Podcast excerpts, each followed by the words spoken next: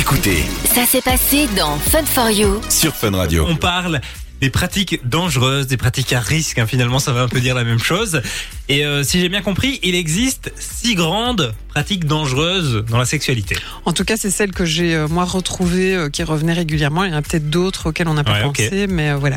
Alors, euh, je pense que tu voulais tester mon anglais parce que C'est vrai qu'on parlait de ton anglais tout à l'heure. la plupart des noms sont en anglais. Donc il y a le le seal le seal things, Voilà. Euh, et donc c'est le fait de retirer son préservatif son préservatif durant l'acte sexuel sans l'autorisation euh, du partenaire. Donc il y a le risque de la grossesse non désirée et de la transmission des MST. Euh, il faut savoir aussi que c'est considéré comme une agression sexuelle puisque euh, et qui peut d'ailleurs euh, engendrer des traumatismes puisque quelque part euh, le, Il n'y a le- pas de consentement. Exactement. Donc on sait qu'en Suisse, par exemple, c'est déjà condamné comme comme un viol. Donc euh, c'est considéré de la même manière. En tout cas, dans le texte que j'ai trouvé, en Suisse c'était le cas. Je ne sais pas, j'ai pas eu euh, l'occasion de voir sur la Belgique. Je peux encore regarder après. Et donc euh, il y, a- vraiment toujours la notion de consentement. Et donc euh, alors on pourrait dire oui, mais le rapport sexuel est consenti. Il est consenti, mais pas de la manière dont Ouais. on nous l'impose et sans nous le dire. Donc euh, ça c'est important. Euh, alors il y a le pigasme. Donc c'est le fait de se retenir d'uriner au moment d'aller aux toilettes pour faire monter l'orgasme. Euh, alors on, on sait que quand on se prive de faire pipi, la vessie va gonfler et donc va stimuler euh, des zones érogènes comme le clitoris, ce serait plutôt féminin. Euh, mais Évidemment, avoir la vessie pleine, c'est pas bon. Alors pourquoi? Parce qu'il y a des bactéries qui vont se proliférer euh, au niveau de la vessie et donc le risque c'est les infections urinaires ou des problèmes rénaux. D'accord, oui. Ça, je n'avais jamais entendu parler pour le coup. Autant euh, retirer le préservatif, j'avais pas le terme exact, Ouais. mais ça, je ne connaissais pas du tout. Non, et alors, euh, alors moi, je l'ai pas eu dans ce cadre-là, mais les problèmes de rein, ça fait mal. je confirme. Alors euh, après, il y a le fait de souffler lors d'un cunilingus, donc de souffler dans le vagin de la compagne. Ok. Alors, c'est assez rare, mais ça existe. On peut avoir des bulles de sang qui vont, de, des bulles, pardon, de de- d'air qui vont se propager dans le sang et qui donc risquent de faire euh, une embolie euh, gazeuse. Et donc là, on peut aller euh, d'une simple perte de connaissance jusqu'à un décès. Donc c'est des cas assez rares. À un moment, j'ai un peu lu le fait qu'on pensait que c'était une légende urbaine. Alors a priori, il y a des cas réels qui existent, même si de nouveau ce sont des cas très rares. Ça va être augmenté dans le cas des femmes enceintes, par exemple. D'accord. Encore une fois, une pratique que je ne connaissais pas du tout, Moi personnellement. non plus. On en apprend tous les jours, Tous même en les préparant jours. cette émission. J'ai commencé par ce que je connaissais pas d'ailleurs. Je fais bien. Alors il y a le sudorètre, donc c'est le fait d'introduire dans l'urètre, euh, donc ça ça va être chez les hommes, des objets tels que doigts, crayons, tiges, etc. Et donc l'idée c'est de stimuler le sexe masculin. Alors on sait que l'urètre à la base c'est surtout fait pour uriner, pas pour la pratique sexuelle. Et donc euh, le risque c'est de la dysurie, c'est-à-dire la difficulté euh, à faire pipi par la suite. D'accord, ouais. Voilà. C'est très dangereux, ça, pour le coup. Bah très dangereux de nouveau, c'est très handicapant en tout cas. J'ai cette image, moi, ça me. Oui, ben voilà. bon, tu vas peut-être pas en mourir, mais en tout cas, tu, tu risques quand même d'avoir des complications euh, après. Alors, il y a aussi le chemsex qui pour moi était plus euh, commun. Le seul terme que je connais jusqu'à maintenant, personnellement. Donc c'est la contraction de chemical sex, donc c'est le fait d'avoir des rapports sexuels euh, sous l'emprise de drogue, hein, de stupéfiants. Euh, donc ça c'est apparu en 2012 au Royaume-Uni. Euh, et alors bah, les risques forcément c'est de s'exposer aux maladies sexuellement transmissibles parce que sous l'effet de la drogue, bah, il y a des risques d'oublier de préservatif, voire de se voir imposer sans le savoir un rapport sexuel Ouais. parce qu'on n'est pas tout à fait conscient.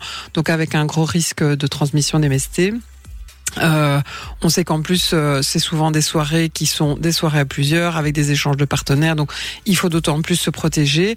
Alors, il y a aussi le risque de la drogue qui peuvent créer des accoutumances euh, et donc avec des, des voilà des, des conséquences au niveau euh, physique et moral évidemment Ouais, sur du long terme.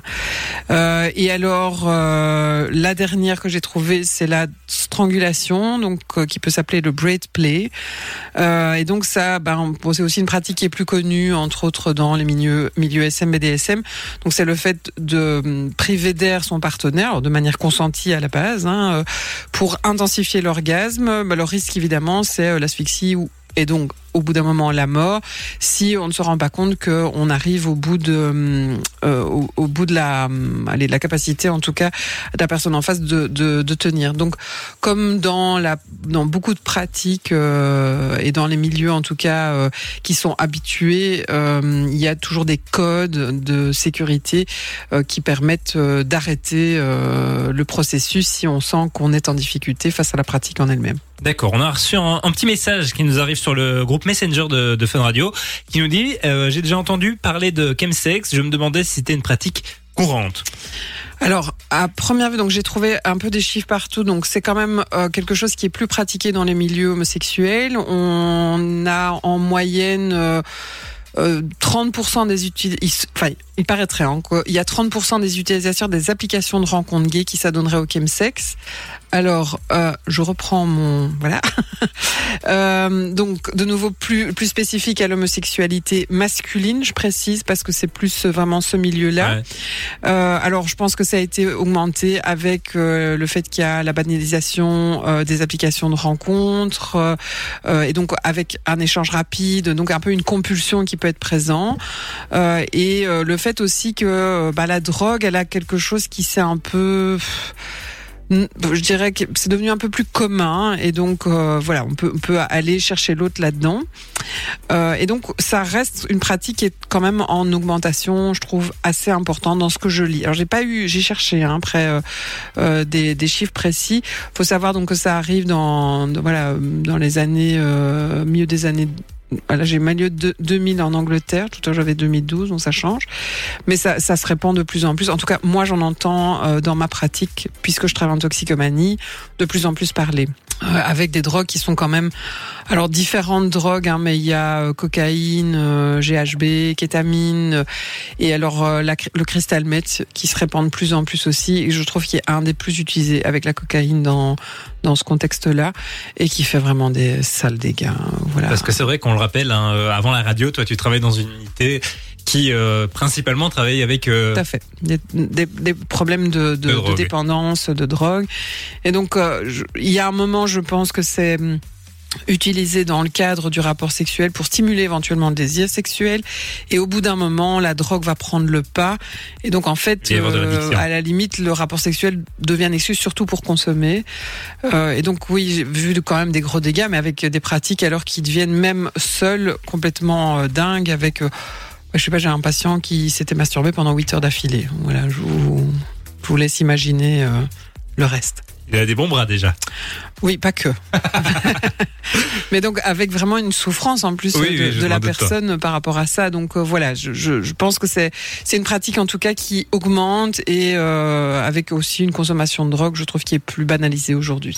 Du lundi au jeudi, 19h, 20h. C'est Fun for You avec Partenamut sur Fun Radio.